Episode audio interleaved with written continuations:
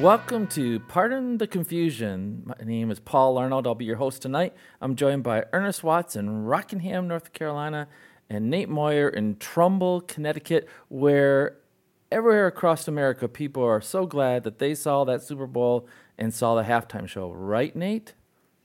Yes, everybody did, right? At least all the dads did. Did you say anything if you were in mixed company while the halftime was going on, or did you stay quiet? We were kind of outnumbered, so a lot of we had obviously kids and families over. So the, the guy that was hosting, his wife was the only one left by halftime. It was all the guys, all the, the wives are taking the kids back to bed. Um, so it, it was a little bit weird, but no, it, it was fine. She was she was really cool about it all, and we kept making sure about it. Couldn't couldn't get over how old they both of them were, but good for them. Yeah. Still in better shape than I'll ever be at that age. J-Lo is fifty, Shakira is forty-three, and Ernest Watts down Rockingham had the wisdom, or his wife had the remote, and he turned it to a movie during halftime.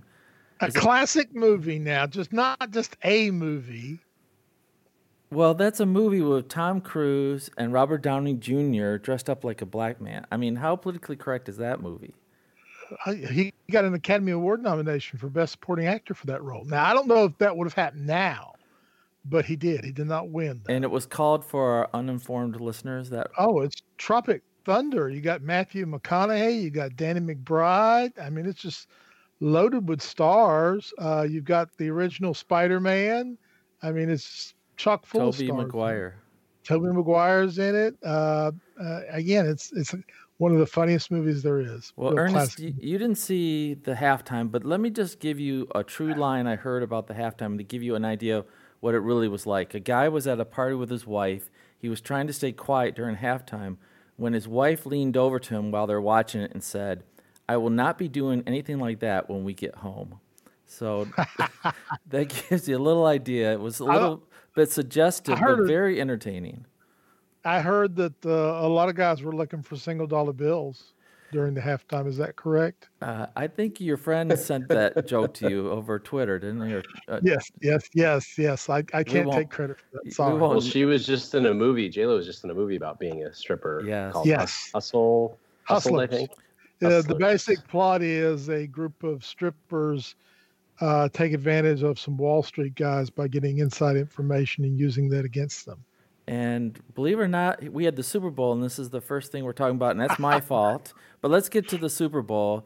Um, 49ers really looked like in control. Our little text group that we were going back and forth, we're saying, boy, Reid has blown it. This looks like 49ers have great running game and a great defense. And then I wonder, guys, what really happened? I watched it. Do you think Mahomes just finally figured it out, or Garoppolo blew it? And I'm going to go to Ernest first, because, Ernest, you predicted that Uh, the Chiefs would win by eleven points, uh, ten points, and they won by eleven. So you get the first shot at this. Yeah, too bad I didn't go to Vegas. Uh, I think it was a combination of a lot of factors. I think there were some crucial plays. I think there was time mismanagement by the 49ers staff at the end of the first half. I think one of the great things that Belichick does is he, he learns to, he scores with the last possession of the first half, and he always declines, uh, takes the option on the football and gets the ball first and second half, so he can get two scoring opportunities without an answer by the other team. And I think the 49ers blew that opportunity, even though they did score with their first drive in the second half. I think when they kicked the field goal and it was third and two, uh, they, you know, they were running the ball all over the place. They, they quit running the ball. I mean, they have an offense based for having a lead. And once they lost, lost the lead, Garoppolo cannot win a game for you. He's a, He's a good game manager. That's that's not a insult. It's just he's not the kind of quarterback to win the game for you. And I think when they got behind and they had to win on his passing, wasn't able to do. I, I just question the 49ers. Uh, I, they quit running the ball for some reason. They're going to the outside. They're using the old Packer sweep. They're picking up fifteen, nine yards a shot, and they decided to start throwing the ball, which the only success they had throwing was, you know, off the running, the pass action, the play action pass. Right. So I think the 49ers blew the lead. I mean, Mahomes is great. Wasn't his best game, but I think I texted both of you with four minutes to go. This drive will solidify the legacy of either Mahomes or that defensive line for the 49ers. And we know whose legacy it, I mean, we'll be talking about that Mahomes drive with four minutes to go, like Joe Montana's last Super Bowl when he drove against the Bengals in that same stadium. I think he's I think. a lot like John Elway myself. And Nate, um, you know, there was a picture we sent around in our group as well of a picture of Garoppolo right before he threw interception. His eyes were closed as he was throwing the ball. Do you think it Garoppolo blew it that bad? Yeah, I mean, I, I think you're talking about like what happened. I think Kyle Shanahan happened. Um, he just had too much of a conservative play call. Like Ernest said, they should have just kept running the ball. I don't know why they went to Jimmy um, to throw it. They didn't really have that much confidence. But, you know, all, everything being said, near the end of the game, um, on that very last drive by San Francisco, they almost scored. But Jimmy just overthrew his receiver. He had him. Um, and that was an easy touchdown that would have taken the lead. So he just... I don't know. I, I think Garoppolo just really wasn't up for the moment. I didn't like uh, Shanahan's play calling. I mean, gosh, I, I'm not a head coach. I mean, he's doing a better job than I can. But I didn't, I didn't like his his play calling. He just seemed too conservative. Um, they didn't try to go for it before halftime. They didn't use a timeout. Um, you know, you're going to get the ball back at in the third quarter, but still try to see if you can get at least you know at least squeak out a field goal. Uh, but I think I think they were doomed from the start because. It's now six years in a row the team that wins the coin toss in the Super Bowl has lost the Super Bowl. Nice. So get that good San Francisco won it. Nice. Good job. Bing, ding, couple points, even though this is not that show. Um, I had listened to Dan Patrick today, and they were debating, oh, if Brady would have been quarterback in the 49ers, he would have made that pass to Sanders, and they would have won the game. And the other host, co-host said, "Can't we just leave Brady out of one Super Bowl?" Did y'all see? He was there. He was. He was I know, there on the field. one hundred But do you see Belichick flashing the rings when he was introduced as one of the hundred top people in the N F L? If I had those rings, I'd do it too. It's interesting that when he did that, uh, Brady tweeted, uh, "G O A T, GOAT, greatest of all time." Now, whether that was in reference to himself or Belichick, I don't know. According to his commercial, Brady's commercial, he's not going anywhere, whatever that means. Um, so, Nate, let's go back to you. Do you think Andy Reid just outcoached Shanahan? You've sort of alluded to that. Or is it just destiny? Because in college football, Orgeron, the big burly guy that everybody loves, won it. And this year, Andy Reid wins it as well, who everybody loves. I think Andy Reid was the better coach. Um, I, you know, I think Shanahan's a good coach, but I just think he just didn't have the right game plan or... He abandoned the game plan too early and threw it way too much. But um, I love, I mean, I love Andy Reid. I'm so excited he won. Um, I was te- texting you guys a little tidbit. I la- learned that um, he is actually an assistant coach at Northern Arizona University, where I went to school uh, back in the eighties. I think it was him and Brad Childress were on the co- same coaching staff. Um, so that was, I was excited, but actually I, I liked him prior to that, but You know, I, I think, what did he say? What is he going to do the night before the Super Bowl? I'm going to have a cheeseburger. I'm going to go to bed. I love, you know. And then I think last night after he won, he said he was going to get the biggest cheeseburger he's ever seen or eat it. Um, but I, I think Andy Reid just had a better game plan. I think he was um, more calm, collected about what was going on and realized he had a young um, quarterback and kind of eased him into it. And then he finally just said, hey, all right, you know, he's Mahomes just thinking too much. He's getting in his own way. So they went to that two-minute offense where he just didn't have time to think. I think that's really what mm-hmm. it was, is he just kind of got out of his own head because he didn't have that time. And I think that was a very smart coaching move by uh, Reid and his offensive coordinator. But, I mean, overall, Reid, Reid um, he really deserved it, and I'm glad he did. But I think Shanahan kind of hurt himself. I really think that's what it was. Um, I think both both are great coaches, but I think Shanahan kind of He just, I think he abandoned what had gotten him to the Super Bowl too early. I don't know if he had visions of what had happened in yeah. Atlanta with Atlanta. Right. Um, but he's like, what, oh and forty? He's scored zero points in the past two Super Bowls in the fourth quarter, and he's given up like forty-two points. So, mm, you know. Brutal. I don't know. But I, I you got to give props to Andy Reid. I think at the end of the day, he did a great job with, with what he had, especially how bad Kansas City's offense was sputtering. And he just stayed calm and got him ready to go in the fourth quarter. Well, before we throw it over to Ernest, Ernest, I'll give you plenty of time here. Before I do, you know that Andy Reid's favorite food is pastrami. But do you know where that originally came from? What country in Europe did pastrami originally come from? Crickets. Ernest. Well, the obvious choice would be Italy, but I would bet Germany, just because they have the meats like Arby. We have the meats. Plug, plug, plug, yeah, plug. We're not, we no, no. So I actually had to look it up. Pastrami is a meat product of Romania. And it's made of beef brisket, sometimes lamb, sometimes turkey. The meat is brined, partially dried, seasoned with, seasoned with herbs and spices, and then smoked. And it costs nine dollars a pound and up. Enough with the Food Network segment. All right, Ernest. Did Andy Reid just do that much better? Romania, known for pastrami and Dracula. Uh, and you gymnasts. Know, Bobby, Bobby Bowden used to have this old saying, it's not the X's and O's, it's the Jimmys and Joes. Uh, I think what helped Andy Reid was he had Patrick Mahomes. I mean, he made some plays there that only he could. I mean, the first three quarters wasn't exactly his best effort. And I think Williams, to a large extent, was stabilized at running back, making some, some great plays in that extent. But I think really it was – and they started throwing deep. I don't know why in the first three quarters they didn't throw deep. I know that they were going with three high zone defense for the 49ers. But he threw long, and you've got the, the speed.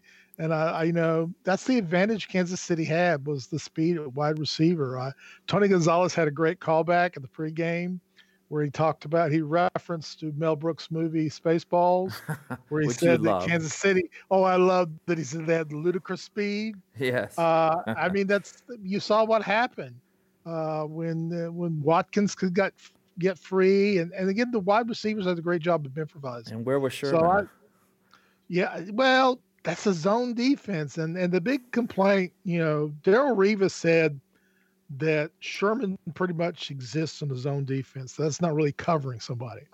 He doesn't have an island like Island Revis had uh-huh. when he was playing in the N F L.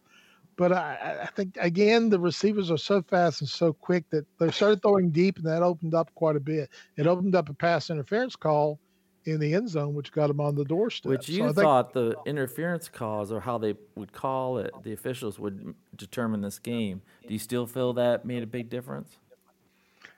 I think they follow the letter of the law. Of course, the big one everyone talks about is the Kittles uh, right before halftime, and he extended the arm. Yeah. I mean, no doubt about it. That's the letter of the law. Now, they used to didn't call that. That's something we've seen in the last three years. And the one in the end zone was blatant. I mean, he had his back, didn't look back, and, and got in uh, Kelsey's face. So I thought the officiating, I don't think it was over-officiated. I mean, everybody's the two plays that everyone speaks about, uh, of course, is the play before halftime and whether or not Williams got in the end zone. And the angle I saw was it looked like the nose of the ball was just over the white line. That was a touchdown. I didn't yeah. think it was that questionable to me. Shanahan didn't want to take any time off the clock to challenge it at that point. But his or game management, yeah, his time I think management. They, they review all scoring plays anyway. Yeah, I mean, the, but his time management for the entire game was horrible. I mean, right. Nate, I think, yeah, the, the Williams touchdown, I, I thought it was. I think we were kind of arguing, and people were not understanding the fact that all you have to do is get the ball to barely touch that white line at the beginning of the end zone, right, where it's from green to white. People were thinking it had to go over the white and touch the colored end zone part, so we kind of had to, you know. And this is – But it, I, I think, yeah, I, I think his it clearly touched the plane before his foot went out. Um, so I think it was a good call, and I mean, honestly – that was probably a good thing for San Francisco because I think it would have taken more time off the clock right, if they had to run another play. You know they were going to score. Um, you know they just had to you know Q B sneak or something, and they would have had it the next play anyway. And that goes back to my old rant: is why can we not have this done electronically? Tennis balls they measure when they're a millimeter off the line. The V A R system in soccer measures whether or not the the ball has completely gone over the goal line. Why can't we do this for the goal lines in football? Why are we stuck to this nineteen fifties form of looking, looking, looking? Well, I mean, we this do have a camera a in the pylon now. I mean, that was supposed to help.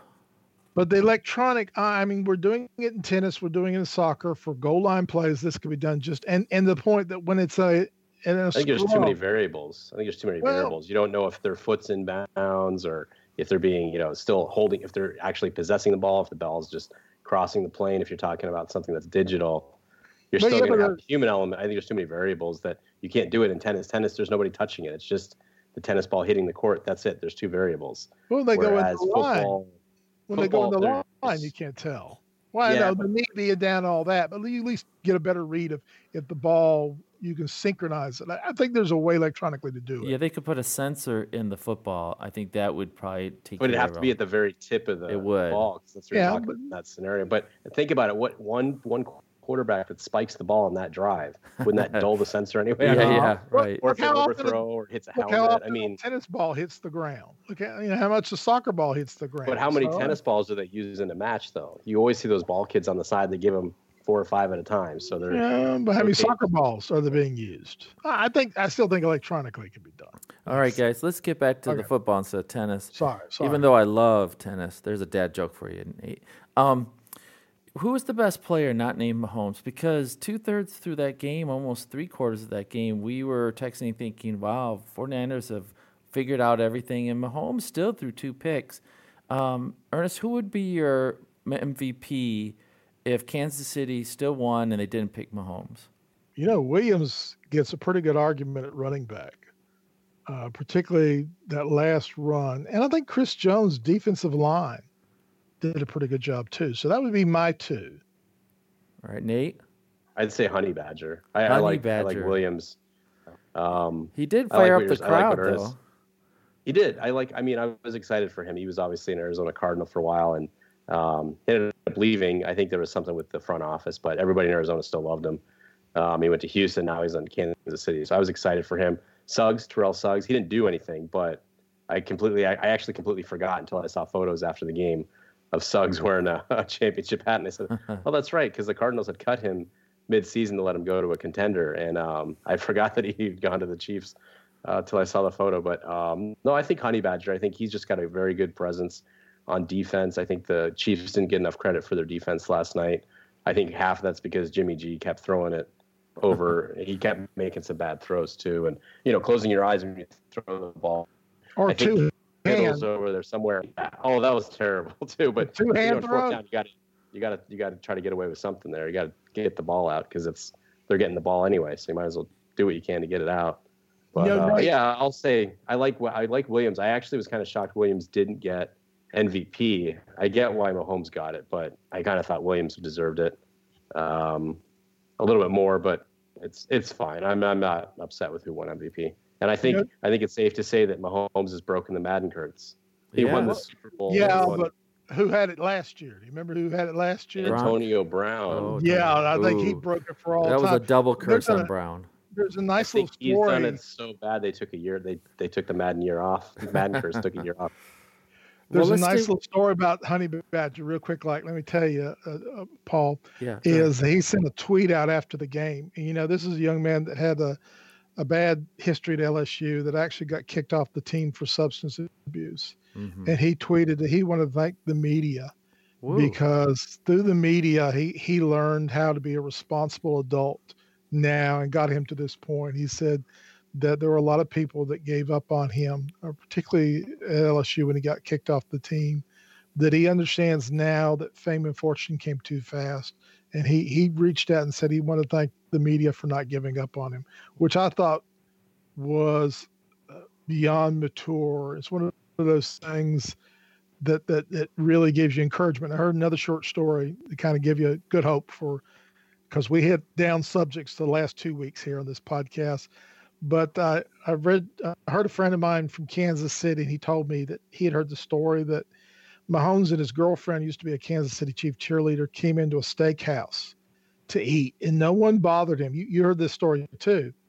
I have heard this one better, but yeah, you go ahead and tell it. That that uh, no one bothered him. Him and his girlfriend ate the steak and got out, and he left a note. That, no, he was going out. He turned around and told everybody, "Want to thank you for not uh, not bothering me in having my dinner, not leaving us alone. This is why he loves Kansas City, because people treat him so well." He wound up paying for everybody's dinner. Nice, nice. I'd heard, yeah, I'd heard he, he had paid for everybody's dinner, but he left before they knew that they had paid. Yeah, all. yeah, right. They didn't know he. When they came up to pay for their own, they'd said, uh, "Sorry, been paid for." But uh, again, both those stories.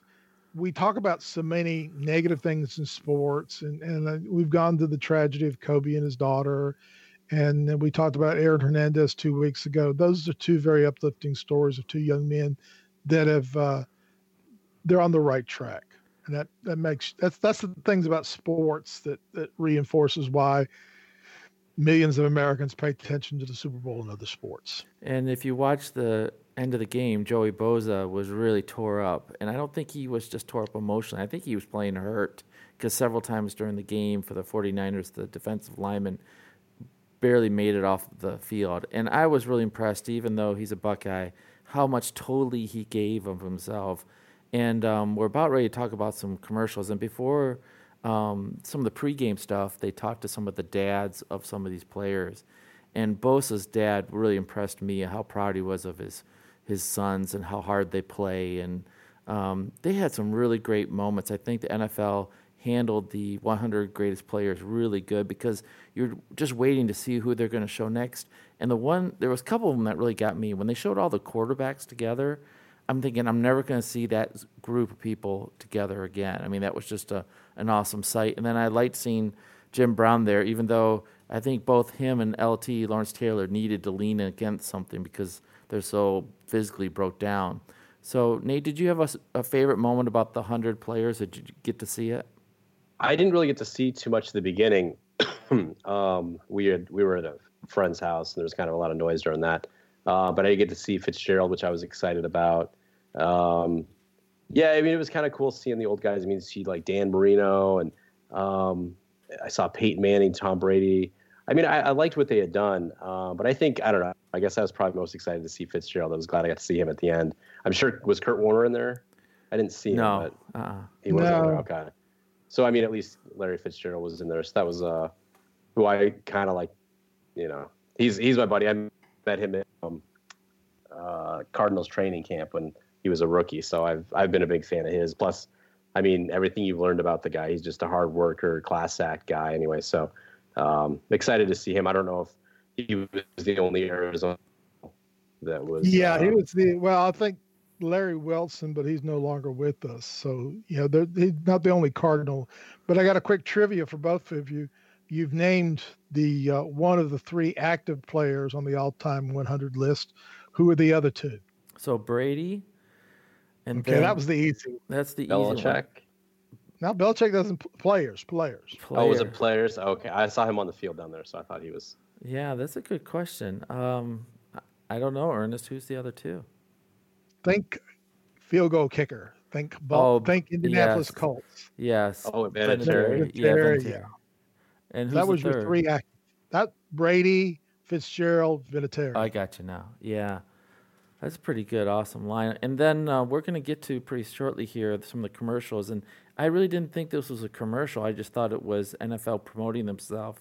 When they had the next hundred, they started off with young kids throwing around a football, and then one kid starts running, and they keep on saying to him, "Take it home, kid, take it home," and um, or "Take it to the house," I think they were saying. And he ran by famous players at different stages, and the part that really grabbed my heart is he was in Arizona. He went by the Pat Tillman statue, and he stopped running and just looked, and it was totally silent, no music, and then he kept on running. And I thought that was a great tribute. Um, that was one of my favorite parts. And then they actually show the kid running in. I felt that the N F L was really trying to play to the next generation and saying, hey, we're going to be around for the next hundred years. Ernest, what was your favorite part of that one segment? When they slid over the hood of Jerry Jones's car, and he looked like your typical old man when a young person hits their car. What the? You know what? That wasn't that, much that, acting like, going on there. No, no, that was genuine. I thought that's that's Georgia. I did like Christian McCaffrey in it also. I mean, it was it was nice. It was nice to see how many of the guys you could actually name as they went by. Uh, the the New Orleans part was pretty nice with Kamara yes. and the Mardi Gras parade. And I liked I liked when um, Montana and Steve Young yes. are outside. oh yeah, Jimmy G hold the bag. I think they were foreshadowing yes what was going to happen at the end too, because. He's still going to be carrying those bags because he yes. didn't win the Super Bowl. At least they didn't. No, that was that was my favorite part. I, I liked what you were saying, Ernest. Uh, Jerry Jones was good too, and obviously, Paul. I love the the Pat Tillman, um, Pat Tillman part. That was actually pretty cool too. Um, but yeah, I, I like. I think my favorite part was that I liked. I liked the Drew Brees throwing it in Mardi Gras. That was kind of cool too. But what's a kid that age doing in Mardi Gras? Yeah, so. That's right. At least they didn't have Kaepernick carry the bags. Oh, no, no, no. They're not going to go there. So that was a great commercial or a segment leading into the game. And so we were talking before the game what would be the favorite commercial. And these days, a lot of these companies are pre-releasing these. And so if you go on YouTube or Twitter, you can see some of them. But the my favorite one was not let out early. I heard it was going to come. And I know it's Ernest's favorite. You want to describe it, Ernest? What's your favorite commercial? Oh, I had a bunch of favorite, but of course the Bill Murray, because it was Groundhog Day. Yes. And and the most amazing thing was Brian Doyle Murray, his older brother, didn't like he's aged a bit. And the Ned guy, he hasn't, well, he hasn't aged, but poor Bill has aged to that extent. But it was is well done, especially with the whack-a-moles. Yes, that was so funny. Nothing personal. Right to the groundhog, I, yeah. I, I liked that one. I liked the Charlie Day that that was in like every other commercial from there on in. I love Charlie Day. He's he's great in everything in that respect.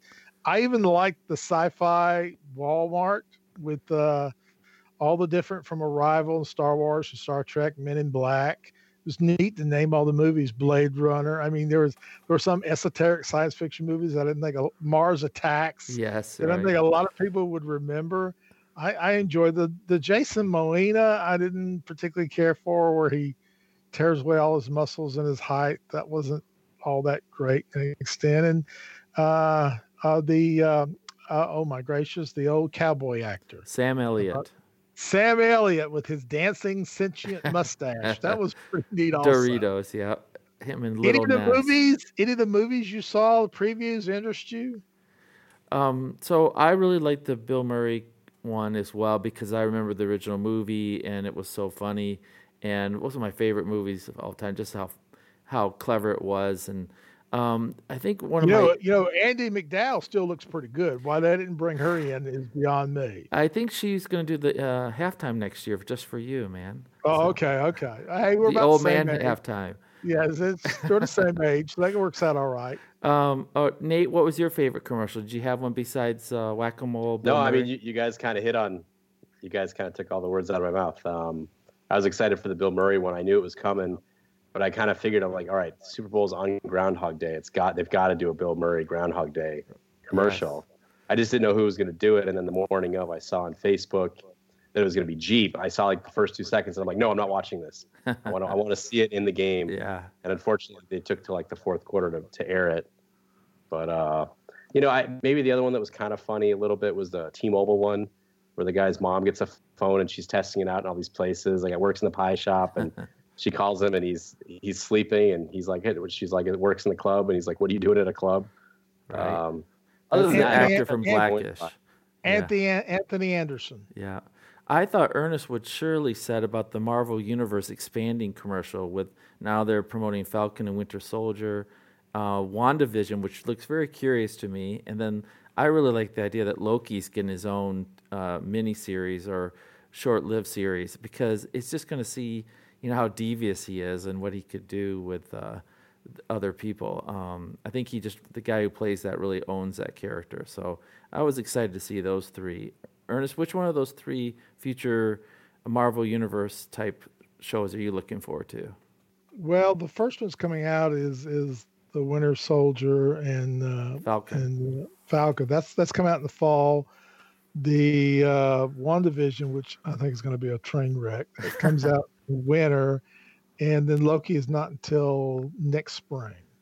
Yeah. So uh, the Winter Soldier, that the James Bond movie intrigues me also because this is going to be the last one. What was the name of the James Bond movie? Uh, Good Time to Die. Good Time to Die. Okay. Huh? Does he die in it? I remember seeing. I just I completely forgot what the name of it was. I yeah, I mean this is this is his last one, and they're already looking for another James Bond. But he, he and I had questions when he took over the series. I I kind of worried how he would do, but that intrigues me. The Quiet Place Two does also. Uh, the Minions movie I don't particularly care for, and Fast and Furious fifteen doesn't appeal to me either. My, uh, I was scrolling through Facebook today, and one of the Minions things pops up, and my son's next to me, and he goes, Minions! Yeah. Like, I like, and he goes, I like them, and I said, I guess we're going to be going to see Minions. Yes, yes. So he's whichever Minions, so what, Minions two or three, I don't know which one it is, but... What was the worst commercial? What was the worst commercial y'all saw? Well, I might be not right on this for you guys, but I think The World Without Alexa, I was just like, stop showing that. I mean, I, I get that everybody likes Alexa now, and it was sort of maybe clever the first time, but they kept showing it no, over and over. And the Post Malone one was, I don't know, it wasn't my favorite one. Uh, so, and I know who he is. He's a, a singer, and he does things, but... Uh, I guess The World Without Alexa, to me, was the worst. How about The you? World Without Alexa, there was a funny part in that with uh, Nixon says delete the tapes. Oh, and, and the she's woman like, says, I'm no. not doing, and then it cuts it. Yeah, you I know, guess. I hate to say this. People are going to get mad at me for the two ones I didn't like because I found them manipulative. Mm. One was the dog with the cancer, which oh, is yeah. a callback to last year. Yeah. And the Google with the old guy. Oh, yeah. I thought that was manipulative. I thought that was manipulating a man's, his loss of his wife to sell a product. Mm. I, it really hit me. I know a lot of people, you know, I'm not on Facebook, but that was a lot of people were like, oh, but I thought you're manipulating this man's, his emptiness in his life because of the loss of his wife to sell your stupid product. Well, you know, I yeah, I work with a lot of seniors who are losing their memories, and I thought they were trying to say Google will, as you remember it, they'll store it for you so they can bring it back up when you don't remember it anymore. And my daughter texted me and said, "Oh, that made me cry," and uh, so I didn't think it was too bad, but I understand your point of view. Nate, what do you think?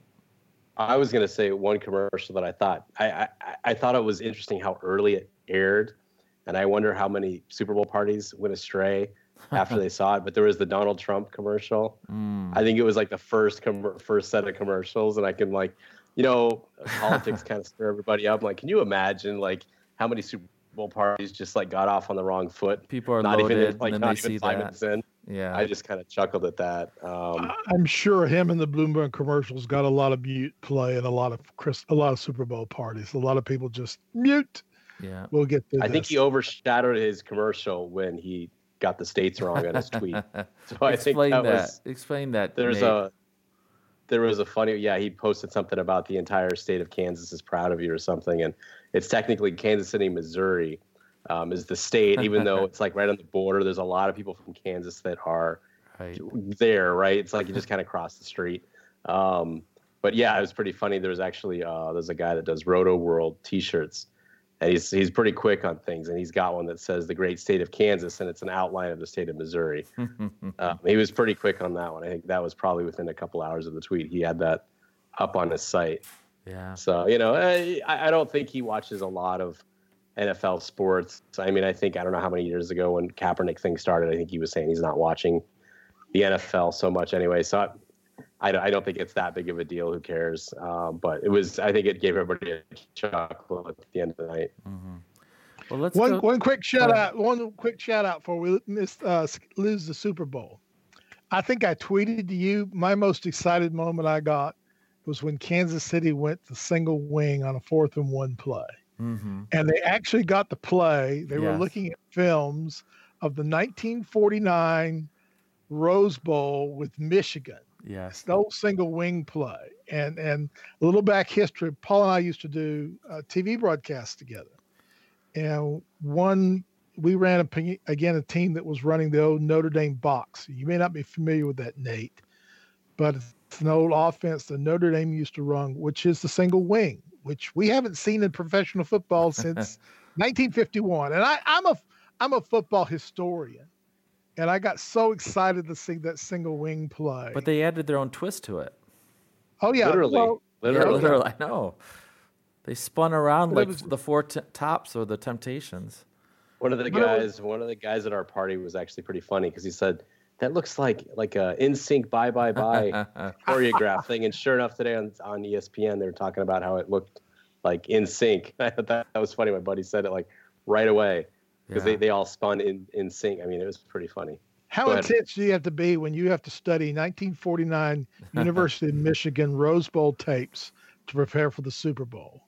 Eric Bieniemy is, well, this is maybe why he didn't get a head coaching job this round, but maybe we'll next time. He says he's not was, worried about it. He, uh, Bieniemy says, you oh, know, he's got a good, he's got a good. Well, how long is Andy Reid going to coach? Yeah. I mean, that's he's sixty. Well, based on his eating habits, I don't know. yeah, yeah. There's a great meme where inside his play sheet is a menu for Denny's. I thought it was Waffle House. Going around. Waffle House, Waffle House and Denny's. I've seen both, but hey, it's you it's know how fat- excited you know he's really excited because he gets to go to the White House. He already said he's going to the White House because he saw that big buffet that Clemson got. He's really excited for that. It's the year of the fat coach between him and Coach O. I've been trying to think of a coach or a Major League Baseball manager who are a little, shall we say, less body conscious because it'd be their year this year. Mm. Lasorda was still managing. The Dodgers would win the World Series this Lou year. Lou Brown. Yeah. Well, Lasorda is the first one I think of. Who's, shall we say, a little rotund. No N B A coaches. Portly. Portly. Uh, we can't body shame these days, can we? Could you imagine if they had like one of those little like scooters and they took the scooter out to the mound or they took the scooter out to yell at the uh, umpire? Oh, well, hey, all you got to do is pound the uh, trash can with your baseball bat. You don't have to signal that far. Whoa, whoa, we're getting into that again. Sorry. All right, well, Paul, take us away. Yeah, the next segment is we were talking about Super Bowl commercials, and I'm going to list some of the best ever Super Bowl commercials, and then you guys can either stay on the board or go off the board and see what if a Super Bowl commercial that wasn't this year, what would be your favorite? In the past, in nineteen eighty-four, there was Where's the Beef? In two thousand three, there was Budweiser Clydesdales. I think my favorite one was when the horses were playing in the snow and snow football, and then they stopped the play and a zebra came out to be the official, and they said, that referee's a jackass or something like that. Um, Terry Tate, the office linebacker for Reebok in two thousand three. Um, Jordan and Bird in nineteen ninety-three for McDonald's. And then who can forget nineteen ninety-five, the Budweiser Frogs. Uh, and then Betty White and Snickers two thousand ten. And then they did a takeoff on Mean Joe Green this year with that top one hundred or next one hundred. Uh, Mean Joe Green throwing the football jersey to the kid for Coca-Cola. And then in two thousand, I think it was eleven, Volkswagen did the Force, little kid starting up the car, he thought, by the Force. So, Ernest, are you going to say one of these or go off the board as one of your favorite of all time? How can you not say Bud Bowl? Every year, Bud Bowl, with the they even did a satire on The Simpsons where one of the bottles busted and had this little like ambulance come out and take it out and had the widow that was the in the crowd. Bowl. Duff, I was going to Duff Bowl then, but it was Bud Bowl. I mean, that and the What's Up Guys was up. I enjoyed those, and the, the Cindy Crawford in the short shorts. Can't forget that one either. Uh, I mean, there's been so many good it's a good ones. Good thing you didn't see the halftime show after all. Ernest. Well, no, I didn't. But, you know, one of the iconic ones was only shown one time, was never repeated, and that was the Apple commercial, which was a takeoff on the movie nineteen eighty-four. Where the girl comes in with the hammer and throws it towards the uh, dystopian screen with the dictator on it. Mm-hmm. And, you know, that was the Apple commercial. And I think that was in nineteen eighty-four. And it, it, I mean, I think the stock for Apple went down. Steve Jobs lost his job and had to come back five years later. But I think that's the iconic commercial. That was really the beginning of commercials as an event. Was the Apple commercial. Right. So I'll go with that one. You'll go with the Apple. All right. Nate, your favorite all-time commercial? My favorite one, and I, I don't remember how many times I've even seen it, but it was the, I think it was two thousand or two thousand one Super Bowl with the um, Rams and the Titans, where he was, you know, Dyson came up one yard short. Anyway, in that, I don't know if you guys remember this, there was this commercial, there was all these cowboys, and they were herding cats. That was, I don't know what it was. Was it all E-Trade? My friends were there. I could, no, it wasn't E-Trade, but it was something. I, it was like some insurance. I've never can never remember it, but I just remember the the five of us or six of us that were there. We were all laughing. We're all in high school, right? We're like, "Are you kidding me?" Like they're cats, and like one cowboy pulls out of his little like uh, arm in a sling. He pulls out a little lint roller, and he's like rolling the cat fare off his um off his shirt. I mean, it was it, it was just great. We were all cracking up. So that's one of my favorites. Um, Yeah, I think I think that's probably my favorite of all time, just based on that. Obviously, the ones you guys have mentioned are popular. Um, the Bud Ice Penguin, I forgot what he used to be do be do. I um, no, I mean there are some creative ones. It's it's gotten really disappointing. Um, I think everybody kind of gets so excited for these commercials, and by the time they air, you're like, eh, that's not that great. Um, so I think they've been kind of a downer. I wish they'd have some better ones, but um, I like the, oh, there was a Volkswagen one where the guy parks his car, he's looking at it, it's all pretty, and he's going inside the grocery store, and he comes out of the shot, and then all of a sudden, at the you see these carts, like twenty carts rolling right toward the car, and at the very last second, you see him tackle the row of cars to protect his car, and it said something like Volkswagen, you know, like, "Cars love our cars that much" or something. That was that was pretty good. Remember the Darth Vader kid? Right, that was for Volkswagen. Yeah, that's. I mean, like, they've been. I thought this year was probably one of the better years. I thought last year was a big disappointment. Last, I mean, I can't even remember one from last Do you know, year. Remember? Did you hear how much they had to pay this year for a minute? Six million. Yeah. Oh, did you see almost, how much yeah. the first year? Because uh, the first year when the Chiefs won, zero zero zero yeah, when the Chiefs won in sixty-nine, uh, which was Super Bowl four, I think it was going for sixty-seven hundred for a commercial. Of course, that game was called by Jack Buck, and this game was called by his son. Well, yeah. Nate also does another podcast called Trumbull Dads, and I actually listened to the whole thing this time, Nate, before I put it up on the podcast. Wow, what a backhanded compliment. And this time I he made me nervous. I was listening That's to That's why we got one. Yeah, but I was listening to the pre-talk before they started recording, and I thought, "Uh-oh, this is, sounds a little sketchy. I might have to put explicit on this thing or not." But they they cleaned it up when it came to the podcast, but your buddy Rob kept on talking about how great his appetizers were and everything. So, just curiosity, was his appetizers that great? You know what's funny? So, He, both of us had Father's Club events. We have different, uh, our kids are in different elementary schools, still in the same town. Um, so we both got looped into like this Father's Club breakfast where we put on a breakfast. It's a big fundraiser. So he was cooking all day at his school. I was helping out at our school. And so long story short, he came home. I guess he was kind of tired. He started making his pigs in the blanket. And then this is what he claims is that he told his wife to keep an eye on them. And he had to go do yeah, something else. And apparently, yeah, and they right. were, so he got him, they got burnt. Ooh. And he came back in and said, this is what he claims. He said he claimed, he went back inside his house and saw some smoke. Oh. Uh, so, yeah, they were kind of. I think he's working that story too hard, man.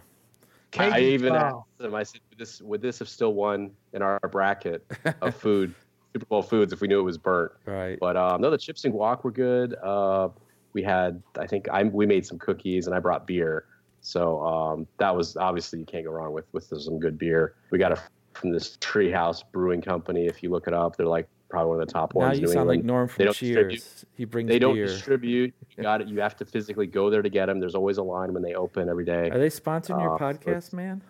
No, but that would be wonderful if they did. They don't need to. They make, you know, hand over fist. They're making money. But uh, no, we had some good food. We had pizza wings. Um, a big party sub. So we, we did fine without Rob's burnt pigs. My son would take the little hot dogs out. Yeah. Ernest, did you get your hamburger or for you? I got um, my, got my hamburger, got my bratwurst, got my fries, got my, my wife prepared these little uh, croissants with apple fillings into them. Did you have Ooh, to say it like that? Croissants. Croissant. Yes. I saw it. You sound like the, the Panther. I'm back to the, guy. Uh, Monsieur, is this your dog? No, uh, Clouseau. Inspector okay. Clouseau. All right. So the, my last question of the Super Bowl is, we all know J-Lo and Shakira together shook as much as they could, as long as they could, to get the highest rating they could. And I listed uh, the top five best halftime shows in the last twenty years. And so I'm going to ask you guys, out of these five, who would you want if you could, if all things were possible? You'll understand that reference in a little bit. So, okay. Ernest, would you rather have Bruno Mars, Justin Timberlake, Lady Gaga, Beyonce, or Prince? Oh, Prince. Uh, beyond that's beyond question. I mean, Prince. All those others together are not one tenth the talent. First of all, he plays an instrument. The others do not play an instrument. Okay, you're not an artist unless you can play an instrument.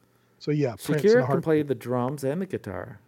I can play the drums, and bongos. Okay, I mean that's no big deal. But with your you hips? Keep a beat and play a drum. I with my hands, but you know, I, I don't know. I didn't watch the halftime, but poor old Jimmy Johnson was all shook up when they came back. I flipped back time enough, and he's flustered and he's red and his hair's out, and I'm going, "Good God, what did they do to Jimmy Johnson at halftime?" They're getting his blood rate up. Uh, so if it wasn't Prince, who would you pick out of those four, Ernest? The Beyonce, Lady Gaga, Justin Timberlake, or Bruno Mars? twenty minutes of silence. Oh, my gosh.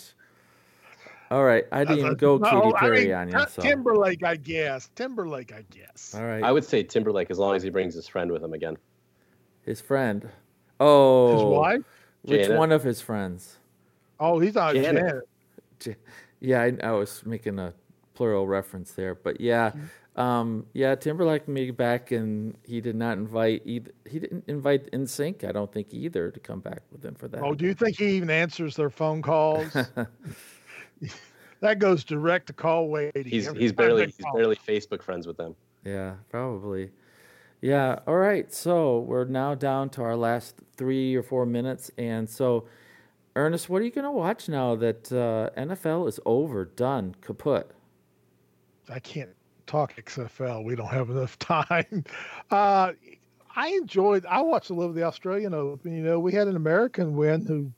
Uh, didn't have the familiar last name that we're used to. You're really to, talking women's tennis on me? Yeah, Sophia Keenan did a very good job. That's a smaller she, market than hockey even, man. I have smaller market, probably X F L. I'll watch hockey. I'll watch the X F L. I'll watch the N B A. Uh, this is one of the few years in college basketball where there are forty teams that can actually win the championship. I this mean, it's true. Wide up. Quickly, do y'all know who the number one team is according to the polls right now? Baylor? Basketball? Yes, you are correct, Baylor. Hey, I got the sports package now. I'm up to speed. Oh, Nate, let's really let's really test you. The team with the best record in the N B A is Lakers. The no, coach. no, the Bucks. The Bucks. Yeah. Well, yeah, Bucks. Lakers. Who's the coach of the Lakers? Vogel. Yep. Who? Vogel?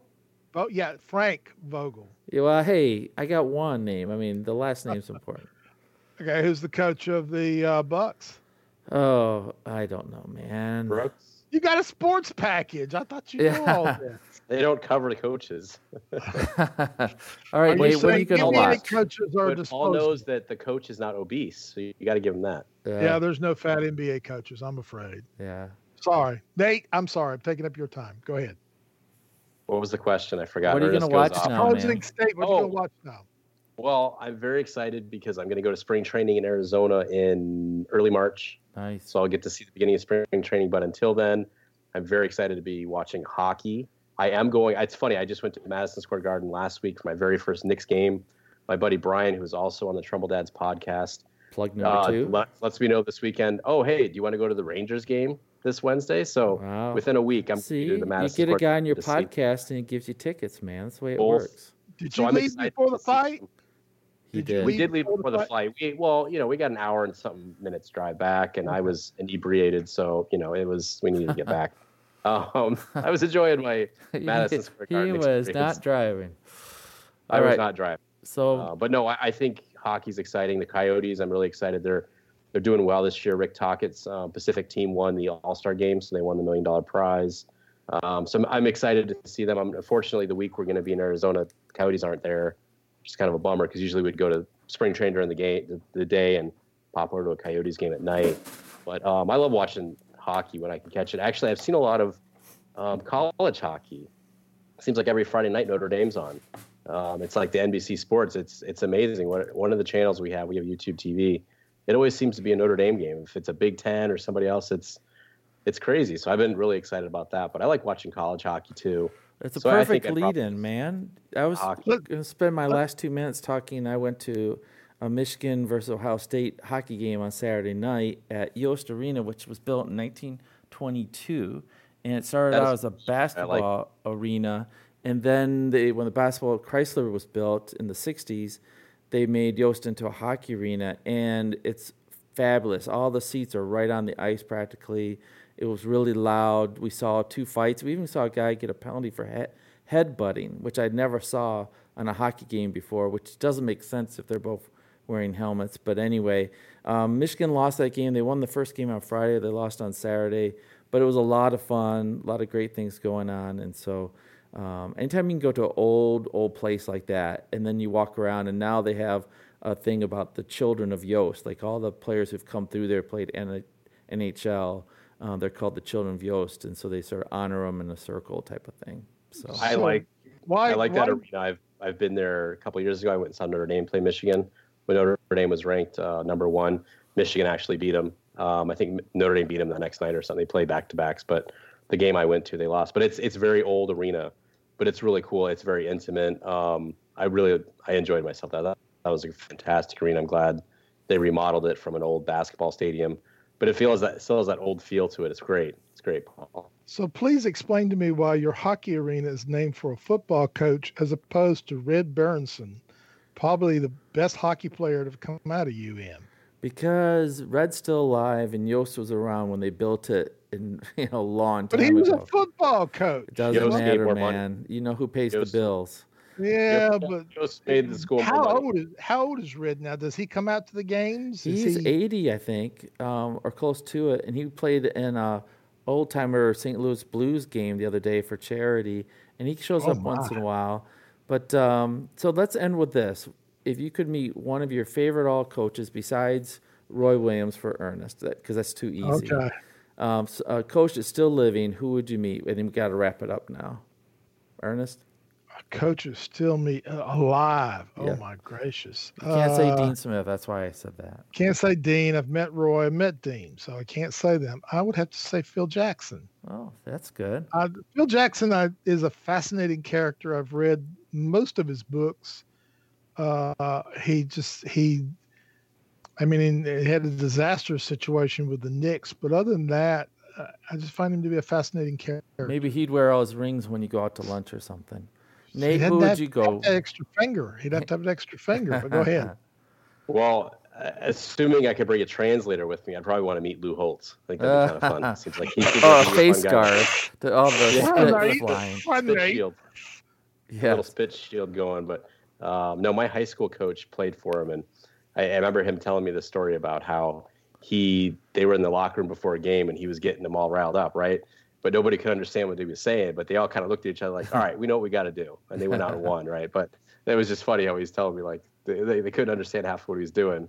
He was on the uh, – my coach was on the eighty-eight team that won the national championship. He was a backup, but he was still hey, on the team. He was there. Right. Paul, and- your choice? My choice. Um, Bo's not alive now. I would like to meet Red Berenson. I would. I, I've talked to some coaches around here, and he's a great guy. Um, Scotty Bowman would be interesting, too, who's another hockey coach that's won at different teams, and everybody says he's a jerk, but he's a genius type of thing, too. He'd be a very interesting lunch person. So I got to wrap it up because of time. Thanks, Ernest. Thanks, Nate. This is Pardon the Confusion, and uh, keep on telling people about this. If you have a buddy who also listens to us, make sure he's getting it off iTunes, not off Podbean. We're strictly on iTunes because that's what we like, and red circle dot com. So for Nate and Ernest, have a great night.